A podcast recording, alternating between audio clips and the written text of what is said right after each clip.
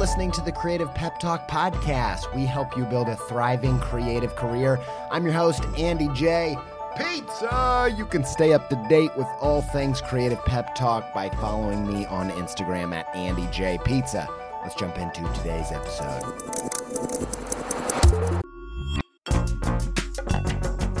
This episode is supported by In the Making, an original podcast brought to you by Adobe Express, the all in one content creation app included in your Creative Cloud membership. If you are trying to boost the YouTube, TikTok, Reels content side of what you're doing, one episode of In the Making that I think will be super useful to you is their episode with John Youshaei. I think John's method for including his audience in the process is really inspiring. And if you want to hear about that and more about leveling up your game in the creator economy, just search In the Making in your podcast player to listen. Many thanks to In the Making and Adobe Express for their support.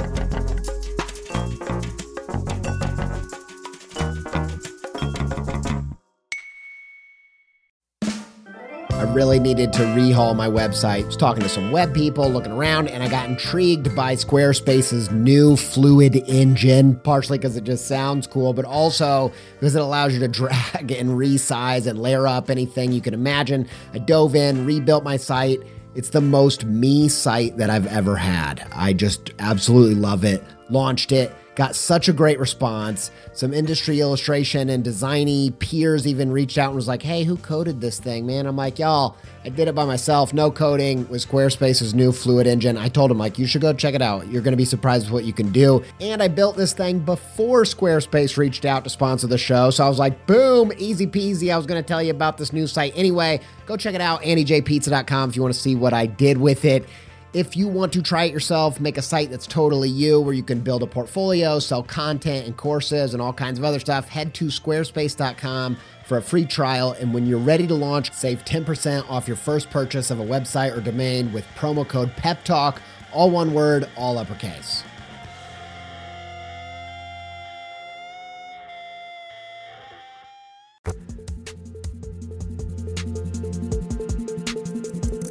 Hey, friends, in this episode, I'm going to share six things that I learned from my creative heroes that completely changed my direction.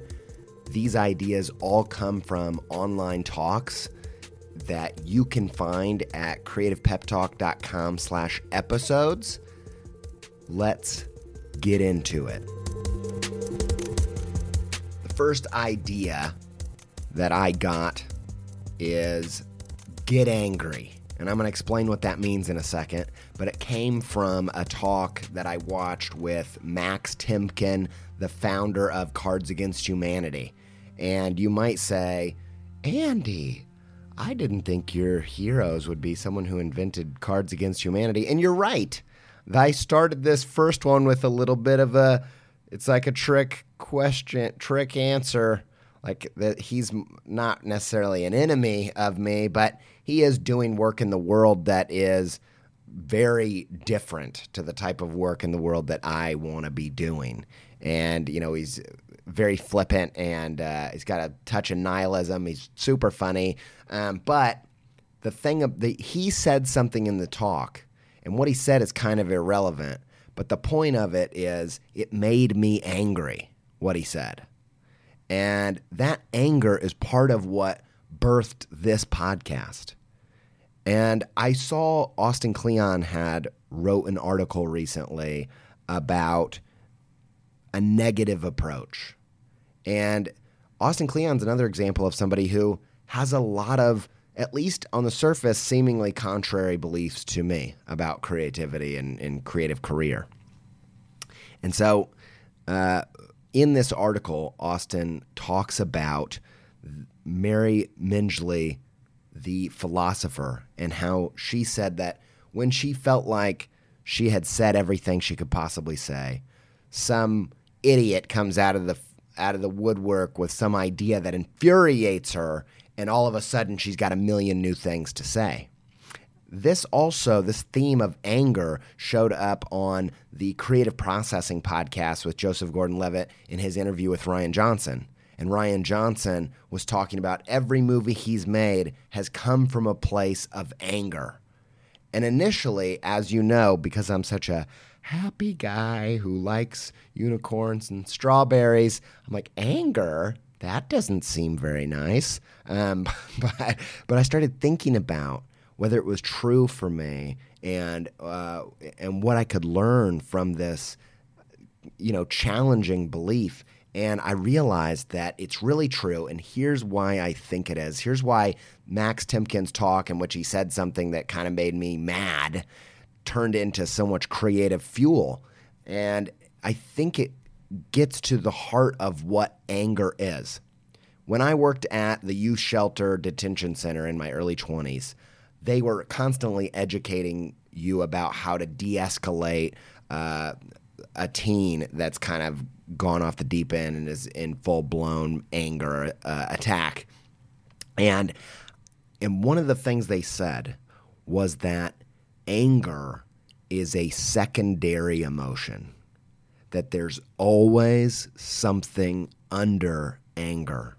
There's pain, there's hurt, there's someone who hasn't been seen, there's some there's a frustration that has become or there's a basic need that has become so uh, intense that it's bubbling over that it has to be, it can't be contained any longer. And it's like steam coming out of the teapot. Like steam is the anger but there's something boiling down inside that's bubbling out spilling over into reality that can't be held back anymore and so the truth is anger is one of the best breadcrumbs for finding your deepest held emotions that you can't help but let come out. And that's the place you want to create from that kind of visceral uh, tank of energy. There is so much resource there internally for you to create from.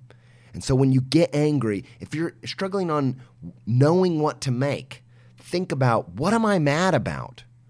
That happens to me. There's so many episodes of this podcast that come from fr- being frustrated with when I see a creative that's believing a lie that is sabotaging their success. And I said, eh, but it, the same is true for anything that I create, any story I want to tell. That's anger is a fantastic breadcrumb. So get angry. Number two is Defy Cliche, and this comes from my man Aaron Draplin. Now, when I watched this talk, it was his Creative Mornings talk as well. I remember going to lunch with my friend Matt right after I'd seen the talk, and my friend Matt was like, Why do you have such a ridiculous, goofy smile on your face? Like you're exploding with positivity and, and joy. And I was like, I can't really explain it, but it's. I just watched this talk with this guy Aaron Draplin. I'd never, I'd never come across this person before, and I am just uh, euphoric almost. And I didn't realize it at the time, but I think the reason why Draplin makes me so happy, and also why he has had such an explosive effect on the design world is because he defies cliche.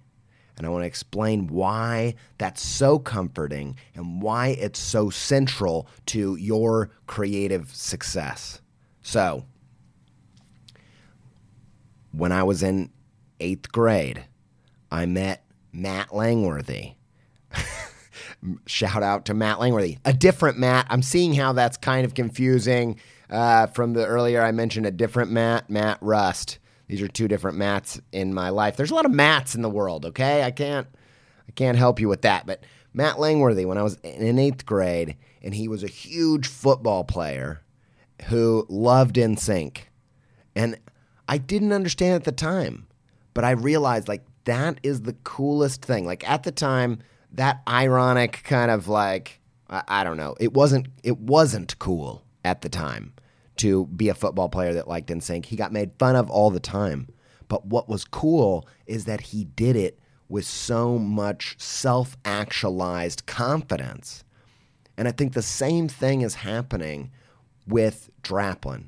Is that the thing about Draplin is he has this Midwest blue collar uh, work ethic to design that's that's not precious, that's not fancy, that's down to earth, and yet that same burly, uh, you know, seemingly masculine energy on the on the stage can instantly go from that to crying about the stars or crying about his dad or just sharing his heart and his passion with humor and self-deprecation and passion. And there's this there's just this something that happens when a when a burly guy gets up there and shouts at you one second and cries with you the next. And i think that if you want to create a niche if you want to stand out in your creative career you have to be unafraid of defying cliche. Yes you need to go find your people. You need to go find your tribe. You need to go find who are the people like you that you want to resonate with. But you you have to be unafraid to call out the parts of that group that you find unhealthy or unappealing because that breaks off this market into a particular niche and all of a sudden you're giving voice to a whole group of people that has felt silenced i think one of the things about draplin that so resonates with people is that for the longest time, design has felt like a New York thing. And even though Draplin lives in Portland, he came from Michigan. And I think he gave license and he gave, uh, uh, he, ha- he justified a whole group, a whole side of the country that had been ignored by the industry. And so again, he defied the cliche of what design is supposed to be about.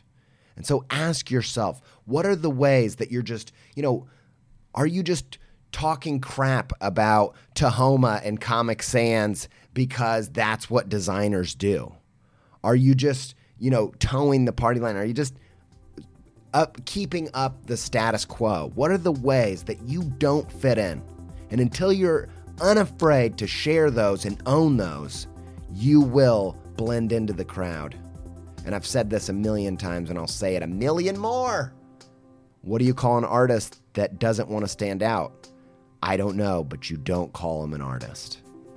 So thanks, Draplin, for teaching me how to stand out.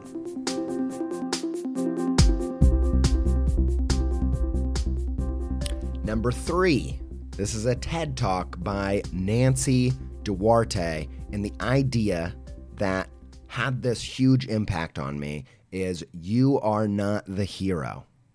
Nancy Duarte is a public speaking expert. She's got one of the biggest TED Talks of all time. You should definitely watch this if you're doing any public speaking.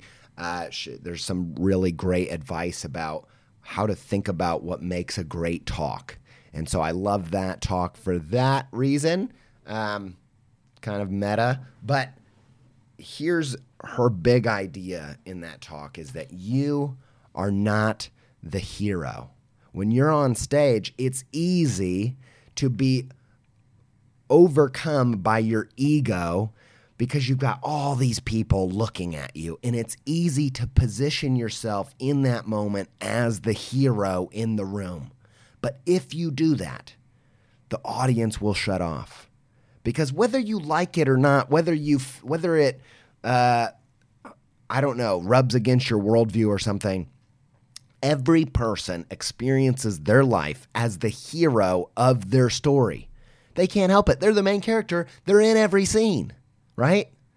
So, uh, but I think that the people that go to the next level are the people that, even though they're in every scene, realize that their purpose in life isn't to be the hero, but to be the guide. You are meant to be Obi Wan and not Luke. You are meant to be Yoda you are meant to be Dumbledore. You are meant to be Morpheus. You are meant to be Maui. You are not meant to be the hero. Now, even the hero, I feel like this is a uh, this is a peculiar thing to wrap your head around, but every hero is also a guide. And I believe that if you lean into being a guide as a creative person, I believe this applies to every single business out there. Zig Ziglar is famous for saying, You can have everything you want if you l- help enough people get what they want. And I feel like in that very simple statement, it sounds very, uh, I don't know, pyramid scheme uh, ish. But the truth is, that is the definition. That's the best, most simple explanation of what not only business is, but what our purpose on this planet is. And I don't mean, look, actually, I do mean, I'm arguing with myself. I do mean on a spiritual, cosmic, deep level. But you don't have to buy into that. You can just take it at surface level, just take it in pure science and evolution. We are social animals. We exist for each other. We are inextricable. We are one. You might as well think of humanity as a body. And you are just a cell. And yet, so many creative people talk about how I just do my art just for me. It's just for me. Which, by the way, for some reason, we celebrate that. We never celebrate that in every any other area. In every other area of life, we call that selfish. Now, I think if you isolate anything into black or white, it's either for you or for them, you're all automatically wrong. I think the truth comes in a nuanced narrative of seasonal thinking is that it's not it's either for you or them it's it might be for you at the start. That might be the right place to plant the seed but that's not where the harvest is. And this whole idea shifted my complete approach to not only the things like the podcast which are obvious but my creative work. And so if you if you were a cell in the body and you said you know, this function with the endoplasmic reticulum where I'm pushing the proteins around my cell, that's just for me. I just, I just do that for me. It's not for the other cells, it's not for the body. It's just just me time, baby. Look, even that, instead of just saying, that's the opposite of you're not the hero, I'm going to push up against that. Instead of just doing the obvious thing, lean into it and say, you know what? Yeah, there's a bunch of functions that the cell does that are seemingly just for them. But it's just like being on the plane where you've got to put the air mask on first. That's what self care is all about. To me, self care is about we are social animals, and for you to be the best for your tribe, for you to be the best for the other uh, cells in the body, you do have to take care of yourself. And the same goes for your creative work is that your creative output is not for you but it needs to start there. And that's why my whole worldview, what I think we're doing on this planet, if you want to understand what's the secret of the universe, I think it goes back to the golden rule do unto others as you want done to you. And I believe that's the secret of a successful creative career.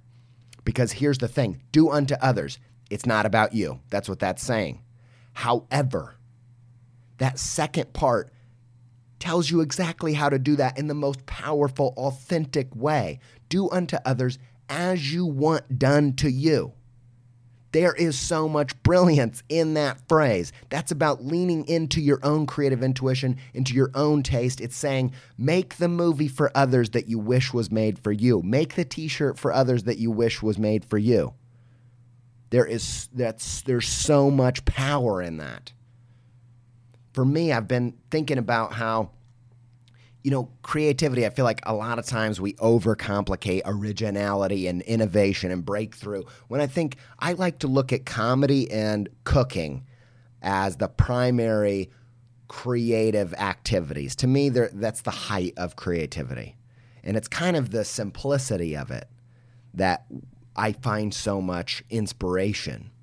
So with cooking, here's how I think of it. You ever? I, I imagine a chef has a dish. It blows their freaking socks off, and they say, "You know what? That was amazing." But this little side part, this little veggie medley, that should be the whole damn dish. We should expand that thing. Let that be the superstar. Because to me, that's the tastiest thing on this menu, and it just gets this, it's playing a bit part to the meat. So they open this vegetarian restaurant where they let vegetables shine. And the same goes for me. Watching He Man growing up, there's a character named Orko. He's got like, he's kind of like a magical character that floats. Uh, and he's got, you can't, can't see his face. It's in the shadows. You know, that's my jam. And while I'm watching the show, I'm just like, why can't they all be like this character? Like, why can't they all be a little bit invisible?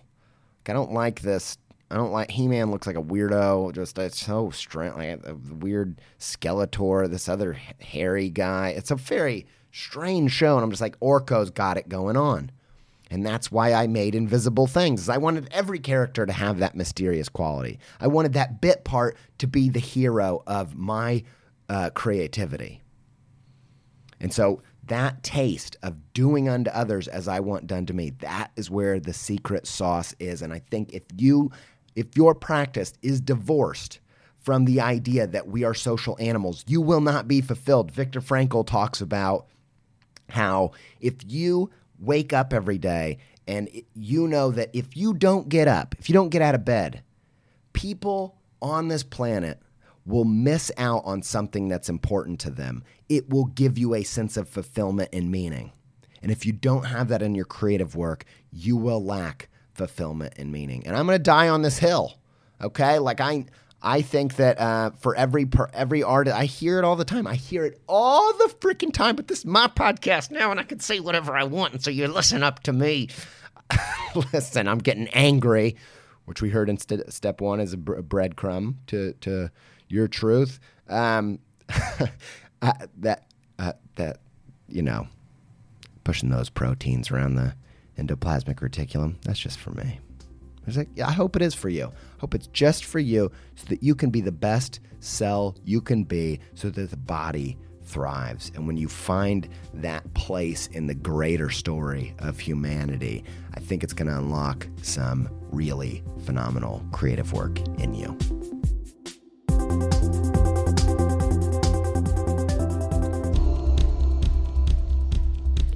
Number four, comes from Frank Chimero. The idea that he taught me is this. In his talk, Shape of Design, which, by the way, this talk, if you haven't seen it, go see it. It shaped me in maybe more than any other thing on this list. And the thing I learned from Frank is don't be afraid to try. Is that honestly, creative work, so many of us I think, ran to creative work, myself included, because it was a place of non judgment. I was told there's no such thing as good art and bad art, it's subjective. Subjective is like a warm blanket of protection is that nobody can say whether I'm good or bad because I'm making art. I hate sports. And I hate sports because I'm incredibly competitive and I suck at them. So I can't enjoy it because I am so bad. And I think I ran from things like math and sports because I'm so competitive that I couldn't take the judgment and failure. And so I ran into something like creative work where nobody can judge me. But then, as soon as you start making, uh, trying to make a living on your creative work, all of a sudden things get objective real quick, right? And I always think about it, you know, I always go back to my masters, my teachers, the comedians and the chefs. Yeah, there's no such thing as, you know, uh, good food and bad food. Wrong, right? That breaks down real quick when you eat some raw chicken and you spend half the wedding puking your guts out in the outside toilets. Happened to me. But now I'm very serious about cooking temperatures of chicken. Um, but it's true, right? Like that subjectivity has its limits. And I think that uh, if you want to have a career in this, if I asked you today, what does success look like for your creative work? What is the definition of good. What's good? We've talked about this on the show a lot. But if I asked you today, I'm asking you again because I guarantee you, nine out of 10 of you, there's 10 people that listen to this show, nine of you. Uh, Gary's the only one that can define what's good. I've asked him. Sharon, I've not, I'm not, I'm not asking you again. Well, final time. What's good? If I said, what if I said to you, if your comedians are obviously super easy, what's good to you? Laughs. Bigger, more frequent laughs equals good. If you're an illustrator, what is your target?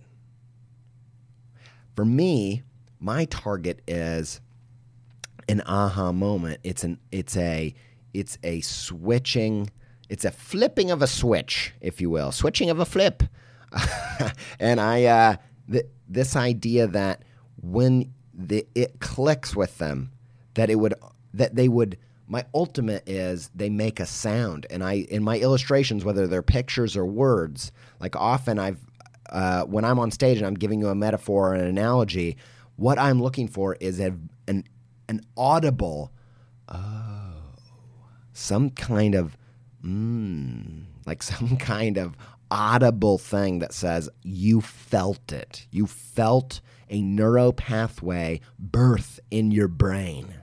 That's what I'm going for. That's the definition of good because that means I illuminated a topic which is the po- is the is the potential of illustration.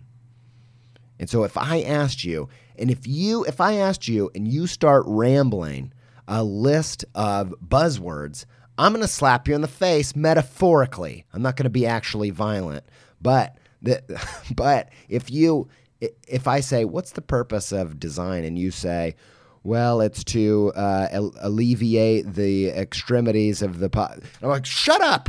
Tell me the truth. When a customer, a person interacts with your stuff, what do they get out of it? If you don't have a sense of the value of what you do and you have a target to, to reach for and practice on and improve on time after time after time, you are not going to objectively improve. And if you're not objectively improving, you cannot be in business. You have to keep that art to yourself. It's your personal diary. It's just for you. That little thing that you're making, it's just for you. If you can't explain what's good about it, what is it supposed what's it shooting for? What's it striving for? And you can't be afraid to shoot for something. In Frank's talk, it's all about defining what is design. What is good design? In that talk, I was at a low place when I saw this talk. I was I was in a it was early in my career and I was trying to figure out how to start the engine again because I wasn't getting any jobs. And it was that talk that inspired me to say, I to first ask a very difficult question What is illustration? I want to be, if I'm going to spend my life doing this, I want to be the best. Maybe I won't be the best at illustration like the Michael Jordan of illustration, but maybe I could be the best at rebounds like Dennis Rodman. What, what, I need to be the best at my particular flavor of illustration. If I'm going to be the best, I got to know what the best is. How do I define it? And it gave me the courage to say, I'm going to actually attempt to be good. I'm not going to hide under the warm, safe blanket of subjectivity anymore. I'm going to start putting in the t- discipline and the reps and the struggle to actually be great at my thing. And I can't do that if I don't define what it is. If I asked you, what is great music? What is great art? What is great film? You better have an answer next time I see you. Now, this is the angry episode. Um, salty pizza is what my uh, agent Ryan calls it. Um, getting salty. But, but I'm serious. How, what's your definition of good? And how are you showing up to target practice day after day after day, gathering feedback? That's the thing about this relationship between the artist and their audience. You don't have to ask the audience for ideas. You need to listen to them, but you can decide whatever you want to do with what you hear from them, whatever feedback they are, whatever whatever feedback they give you. And you need to get that you need to get in that arena day after day after day because their response to what you do is your target. And you need to know what you're looking for so you can start measuring it and you can start improving on your practice. The longer you put this off, the longer your creative house is going to be on a foundation of sand. When things get rough, when things get shaky, when a recession hits, your house is going to come crumbling down if you don't build it on actual objective truth. If and, and, and don't be afraid to start in dark places. We're going to get to that in a second, but this idea that don't be afraid. If I said, "What do people get out of your work?" If the answer is it makes them feel cool, like literally, they like your art because they feel cool wearing your art or engaging with your art or following you or them repre- you representing who they are as a person. Start there and then ask why. Why does cool matter? Well, they want an identity they can be proud of. Okay, now you're getting somewhere interesting. Like how do you create how do you lean better into that? What does it look like when that's successful? What does it look like when you've missed the mark totally? Thank you, Frank, for inspiring me to not be afraid to try. Number five is from Jad Abumrad, the founder of Radiolab, the radio show and podcast. And the thing that I learned from him was to say yes to the call, aka embrace gut churn. So, gut churn, he talks about this in the talk, and it's this idea of when you're in the creative process and everything feels wrong, everything feels like a struggle, and your gut is churning. Like you just feel sick to your stomach because you're so it's you feel so far off and that he's learned and that science backs up that that is a key stage. A key stage is approaching the problem head on, wrestling with it, struggling with it. And that that if you're feeling that way, you're doing it. Before I had heard this talk, I'd actually written a blog post about if you're embra- if you're engaging in a creative practice where you're feeling miserable and you're wrestling and you feel ill equipped, that you should go find a different creative outlet that is more in your wheelhouse, that's something that feels more natural to you. And it was because I was designing these t shirts for a brand that needed concepts. And I would go through this process and just rack my brain and bang my head up against the wall. And it took me so long and it was so hard to come up with these concepts that I thought, this has not worked for me. Like, I should not be going through this struggle and this inner turmoil. I should not be going through gut churn. That's not creativity right? Wrong. And that's what this talk with Jad is all about is embracing that wrestling, that struggle, the stakes. Like I love this idea because it's one of the bricks in the wall in my mind, the foundation of the growth mindset. If you've listened to this show very much, you've heard me talk about it a lot. I'm probably going to do a whole episode on it again soon. I haven't done one since episode 71. Uh, but uh, the growth mindset is, you know, statistically speaking, the most common attribute of successful people. The growth mindset says it's an attitude that says I can get better, I can grow my intelligence, my skills, my talents, my abilities. They all have potential for dramatic growth. And if you have that idea, when you approach a challenge, you're not defeated, you're excited because that's where it gets good. When you feel gut churn and it's getting like it's getting challenging, you're inspired because you know you're doing it. You're about to break through. You're about to grow. But if you have the fixed mindset, if you have the attitude that uh, it's either a talent that you have or you don't have, as soon as it gets challenging, you get fearful. Because if you fail, if you can't design this t shirt this time, then you don't have what it takes. And if what it takes is some innate thing that you either have or you don't, failure is game over. You need to you have to give up and pack it in because you don't have it. And so I've been thinking a lot about this because the talk that I'm doing on my tour is all about the the hero's journey. It's all about side quests. You know, I've come up with this framework. It's a it's kind of an adaptation of my creative career path and my side quest series and it's this framework for understanding the seasons of a journey of creative success. It's knowing the different phases, the different parts of where you are on your creative path, identifying them and leading into the struggle of each individual part and learning to see that as something life affirming and life giving.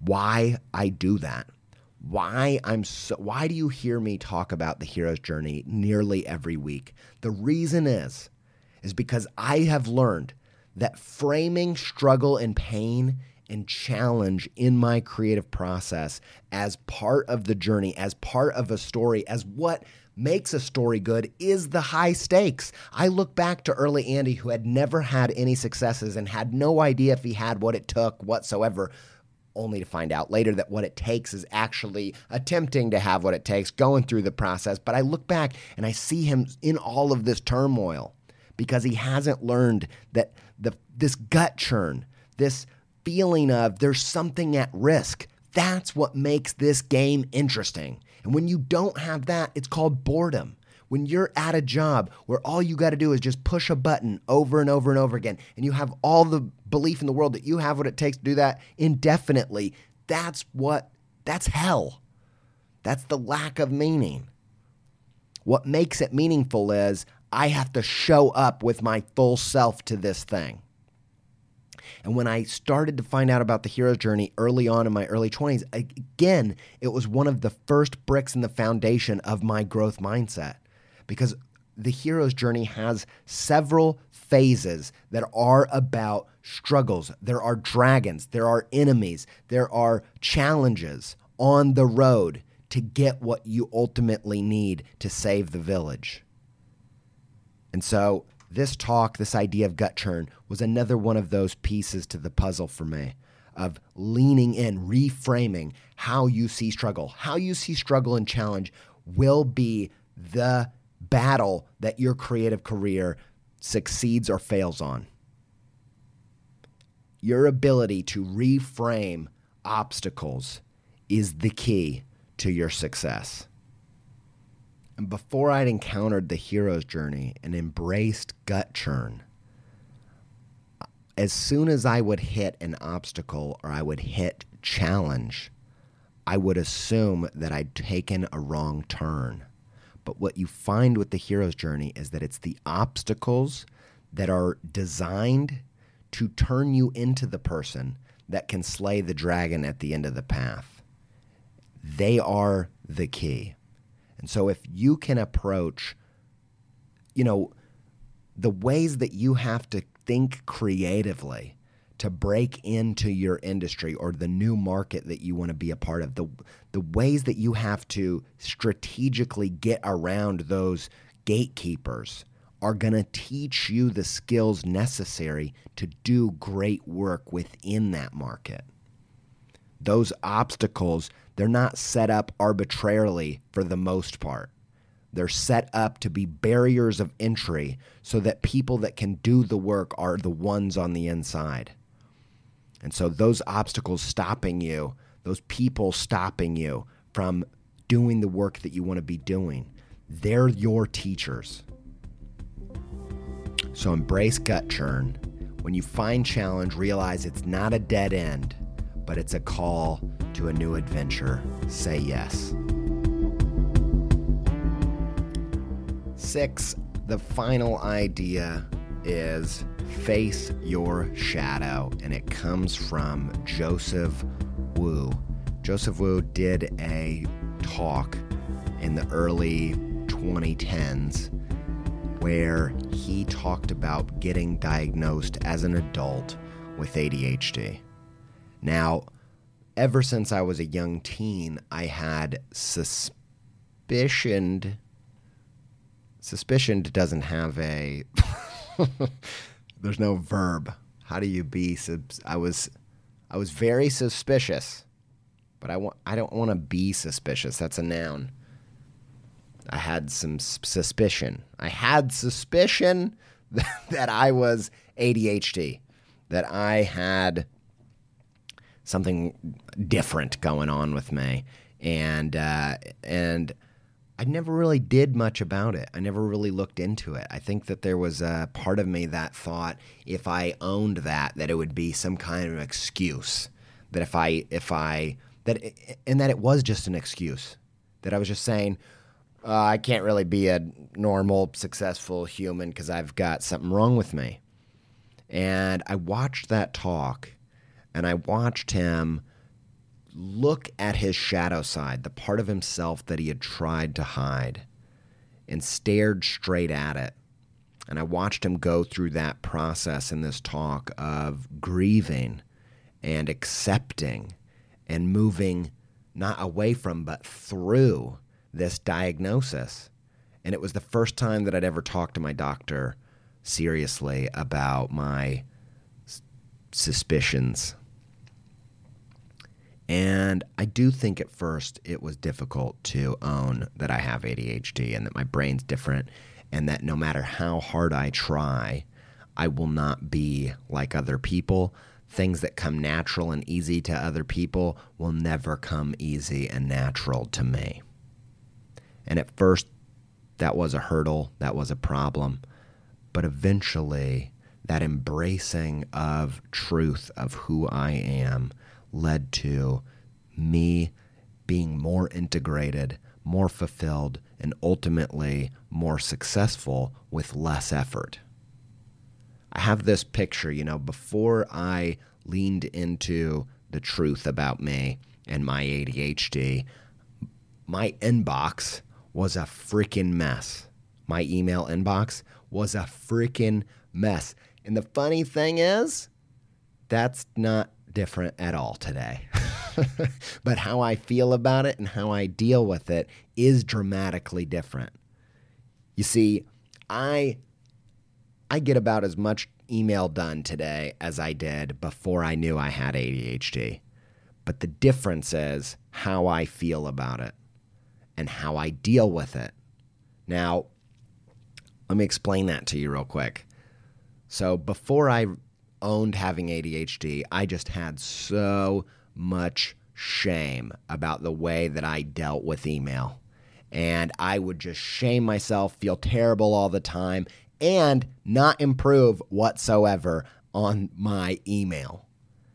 Now, what happened is after I realized I am never going to be good at email, it doesn't i quit shaming myself and what i realized is without the shame i got the same amount done so i felt better and uh, i was putting in the same level of effort and getting the same success on top of that i started to ask real questions that made actual progress if i'm never going to get better at this email if it's always going to be a burden for me how do i outsource that. It influenced the agents that I chose to represent me as an illustrator because I realized I don't need an agent to go get me work and market my work because that's what I do. I know how to do that. I need someone who has more qualities of a manager. And it's the reason why Ryan is my manager is because he's one part agent, one part manager. And although I'm just as bad at email as I've ever been, I have someone to offset that weakness so that I can lean into my actual strengths. And I never would have done that had I not gone into the cave of my shadow side. Joseph Campbell says the treasure you seek is hiding in the cave that you fear to enter. What are the things about yourself that you've been repressing and pretending aren't true, not accepting the reality of who you are that's not changing? Those shadows that seem like they're holding your curse, if you will move through them and integrate them into who you are, you will find your biggest breakthroughs. Now, this is a little bit of a spoiler, but you've had plenty of time to watch Enter the Spider Verse. and if you haven't watched it, go watch it. It is a, a cartoon, it's animated, but it's probably the best superhero movie of all time, and I'm not alone in saying that. It is just a phenom- it's just written so well. It's it just works. But I want to tell you something that's a little bit of a spoiler, but maybe not. Um, it's not. I'm not going to be super explicit about it that Spider Man, one of the things that happens to Miles Morales, which is this version of Spider Man, he doesn't succeed until he integrates both his, the part of him that's like his police officer father and his uh, more subversive, rebellious uncle. I won't tell you too much more about it, uh, give too much away but even the theme song of the music of the the music that's the music movie um, theme song the music for the movie uh, even the theme song integrates parts of the theme music of his uncle and you can see this in integration this synthesis of his full self and that it's the key to unlocking his greatest potential and I grew up watching my mom not ever look into or realize why is she different? Why do regular things become such a challenge for her?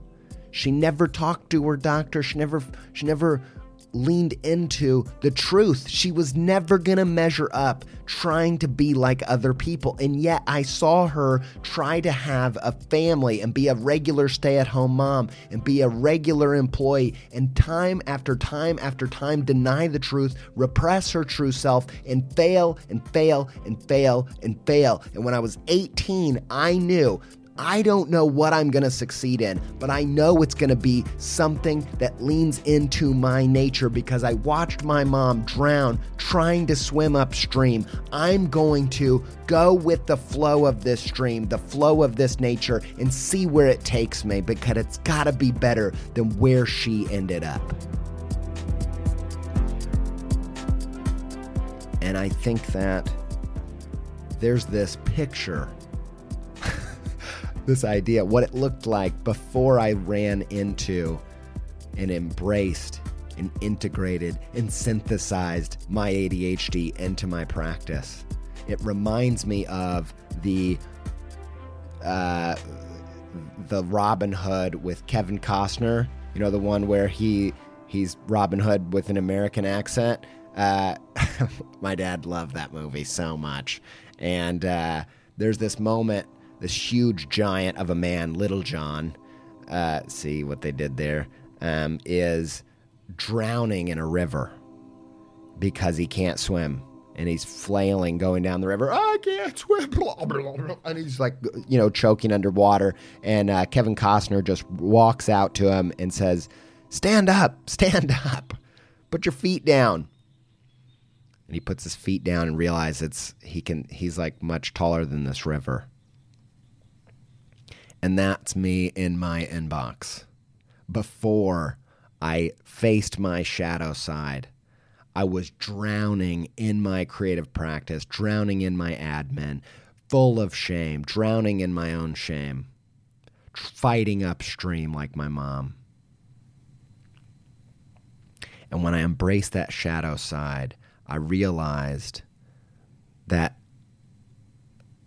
I could stand up in this. I realized that with no shame, I would get the same amount done. And that would always be true. And I could, from that vantage point, start making healthier decisions from the vantage point of reality. You will never be able to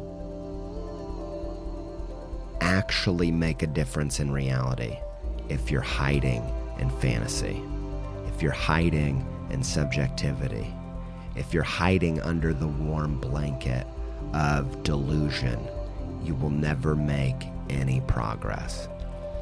And so, like Joseph Wu, look into that shadow side.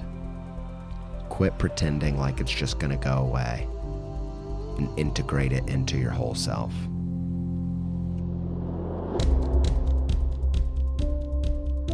All right, six things that my creative heroes taught me that changed my direction. I hope that one of these, you know, I like these list episodes where there's all this different stuff coming at you, and maybe a handful really resonated, but I hope one of these is an idea.